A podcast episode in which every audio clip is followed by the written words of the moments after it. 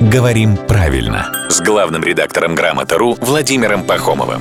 Здравствуйте, Володь. Доброе утро. Тут на прошлой неделе, согласно нашему любимому с Евой дурацкому календарю, был, праздник, не праздник, дата. День сожжения мостов. Я помню, мы с тобой еще дискутировали на тему сожжения, да? Или сжигания. Или сжигания мостов. Что делать с мостом? Мосты сжигают. Действительно, но никто не запрещает сказать, как уже о совершенном факте, сжечь мосты. Поэтому и сожжение, и сжигание, здесь оба слова, в общем, применимы. Нам, конечно, более привычно сжигать мосты, и поэтому хочется сказать сжигание мостов.